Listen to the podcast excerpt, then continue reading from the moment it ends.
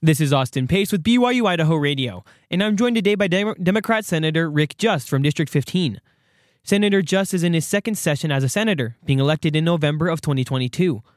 Just also writes a weekly column for Boise Weekly and a daily history blog called Speaking of Idaho on Facebook. Thanks for joining me, Senator. Thank you, Austin. Glad to do it. Awesome. So, what are your thoughts so far on the legislative session? What are some things that you've liked, and what are some things that you would like to see change? Well, we, we had a big surprise in the Joint Finance Appropriation Committee this year. Uh, you may have heard about that. Uh, it's uh, generally known as JFAC, and I serve on that committee. And we're doing budgets differently this year. The, first week we came in and uh, we passed over five billion. That's five billion with a B dollars worth of uh, uh, almost maintenance budgets for the state. That's quite unusual. We don't do that until uh, much, much later in the session. And there seems to be some, uh, I, I, guess I wouldn't say trickery, but there's probably a plan for that that uh, will be revealed later in the session when some of those budgets might be held hostage to uh, to get something else done for someone. And what do you what do you mean by that? Could you, I mean, without really having to expose what's going on? Sure. But what what what do you mean by that? Well, I mean that uh, right now we've we've passed all of all of what they're calling maintenance budgets, and so we could actually go home and and uh, leave the agencies with what they had last year, which might seem like enough, but oftentimes they're obligated for things that are beyond the budget that uh, they had last year. So that puts them in a difficult situation. We're coming back and and correcting that, if you will, uh, sort of line by line as we go along and it's it's working pretty well. But uh, what I fear is that later on in the year, when we get to the two biggest budgets, which are education and health and welfare, that there might be some resistance to doing any more than what we've done now, and there might be a little horse trading there for some votes. That's that's what I'm thinking. So, are you saying that you guys created the budget earlier in the session to avoid problems in the future? That's probably what uh, what uh, the the chairs, the co-chairs of JFAC would say that uh, this smooths things out, and we go along uh, uh, just fine this way. And they would also say that it's more transparent. I don't think it's any any different than it was before as far as transparency. I just think that this allows people to late in the session come along with uh, either some ideas for something that uh, they need to fund or just come along and say, you know, here we are with the health and welfare budget and the education budget. Sorry, we're out of money. They're just going to have to do do with what they did last year. So that's a real danger in my in my mind. So, on to my next question. District judges have arguably the highest pressure job in the Idaho court system, which leads to stress and, and burnout. So, this often makes it hard to recruit district court judges. Um, so, just earlier this week, Senate Bill 1347 has to do with the recruitment benefits of incoming court judges. Now, I know the bill is, is kind of it's kind of early in it in its early stages, but could you tell me a little more about what you know about the bill and what it will do for the recruitment of incoming court judges?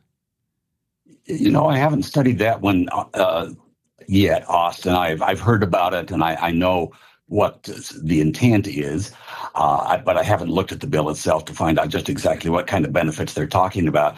I, I think the intent is to to make life a little little easier for for district court judges and to make it easier to recruit new judges because although their paycheck would look good in my bank account and maybe your bank account, Austin, uh, for high level attorneys, it's not much, and they really need to attract the best of the best for those those uh, uh, judge positions. And I think this is trying to make that a little more attractive.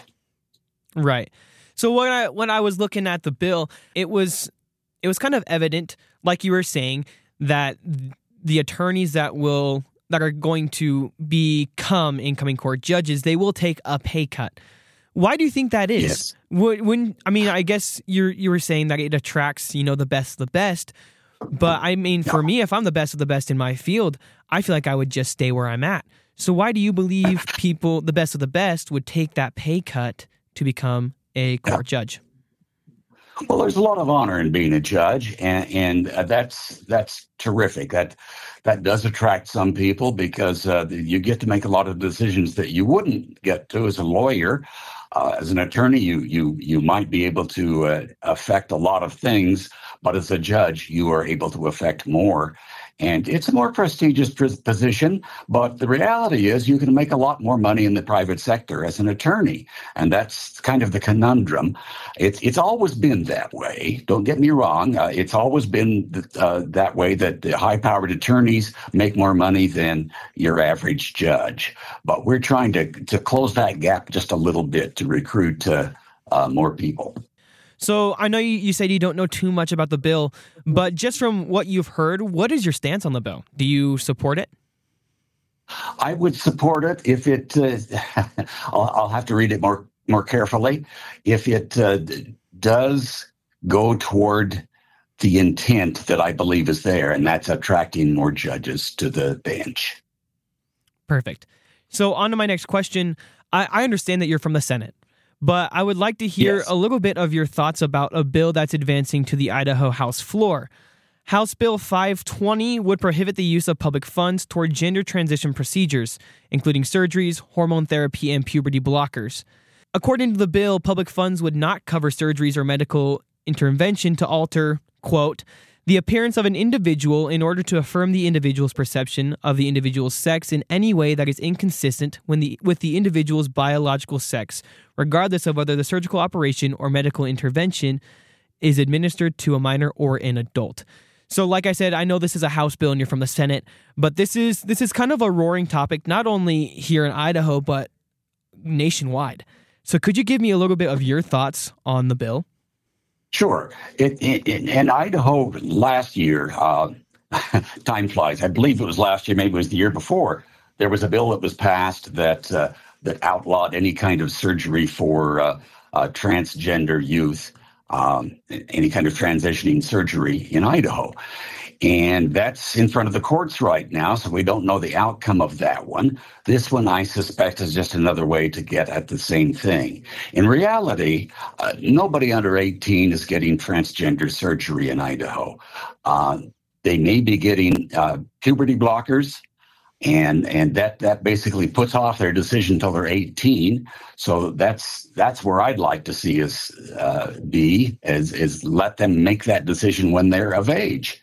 Uh, but uh, I, I, don't think there's there's any danger really of, of uh, spending state money on that kind of a procedure. And I, I think this bill is just totally unnecessary. Okay so if the bill does make it to the senate floor i guess where where would you stand where would you? You oh, said the bill sure. would be. You, you said you wouldn't really support it. Is that correct? I, I, wouldn't. I wouldn't support it. I don't think it's necessary. I think it's it's a bill that uh, is out there to, to, throw words around in a political campaign to get somebody elected, and we see too much of that already. Mm-hmm. And this is this is, I guess, a, a question of speculation. But why do you believe that this bill was introduced in the first place? Uh, I think it goes back to my last comment there. I think that uh, keeping this kind of thing in front of voters who particularly care about those issues uh, is good for some politicians. And I think most Idahoans, uh, it's really not top of mind for them. But there are some Idahoans that it is, and they are the ones that elect. Uh, uh, that, that elect certain politicians in primaries, and that's that's who they're trying to appeal to here. So, on to my next question. I want to talk a little bit about the Senate Joint Memorial number 102 that calls for, quote, targeted, common sense, business focused, market driven immigration reform, saying that Congress yes. and the U.S. president, quote, have failed to provide a secure border. So the resolution calls for not granting amnesty to people currently in the U.S. without legal status. So, why did the Senate feel there was a need to pass the resolution? I voted for that. Uh, mm-hmm. and it did pass. There were some folks that thought it should be more strongly worded. Resolutions like that uh, have little or no effect, really. It's just just telling people what the Senate uh, feels on a particular issue. And on this one, clearly there are immigration issues, and we need to get those solved. And we can't do it in Idaho, but it's impacting Idaho a lot. There's about 35,000 undocumented workers in Idaho right now. And you can't just kick them out. We need to have some way to, to let them work, let them continue to work legally in Idaho. Otherwise, our dairy industry overnight is gone. It's, it's that simple.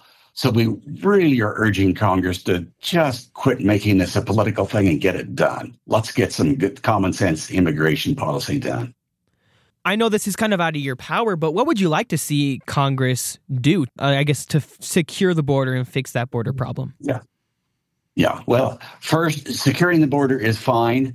Uh, two of the issues that, that I see that are uh, uh, even more important to me is if, if, you do have someone who is uh, a refugee from a country that um, the circumstances put them in, in grave danger. I think we should be bringing those people in, hearing their story through a judicial process, and and letting them immigrate if that's that's what's appropriate. That's one one piece of it. The other piece is that we have to provide some kind of mechanism for farmers, probably other industries as well, but for industry, we'll say to have guest workers year round. We have a pretty good guest worker program for the summer for seasonal work. We don't have year round uh, uh, policies in place, and we need that desperately. If we had people lining up to take those jobs that were, were Idahoans, that'd be one thing. We don't. People generally don't want those jobs, and so we really need to, to look elsewhere for them. So, week seven of the legislative session is coming to an end. But uh, sure. what are you looking forward to for week eight? Well, here, here's a thing that's uh, kind of in your backyard that I just wanted to mention anyway. This is a good time to do it.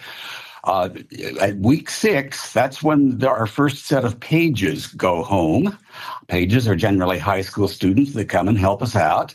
And so this week we uh, we got a, a, whole bunch of well, a whole bunch. I guess I can be more accurate that we than that. We had uh, let's see, ten new Senate pages. Two of them are from Rigby um, that have come to help us. Anna Harris from Rigby, and also Ashley Richardson. So I'm looking forward to that. It's, it's fun to to get to know these young uh, uh, men and women, and uh, I, so that I'm looking forward to. And I've got a couple of bills out there that I hope to get through. So uh, I'm, I'm I remain optimistic. That was Democrat Senator Rick Just from District 15. Thanks again for joining me, Senator. Thank you so much, Austin.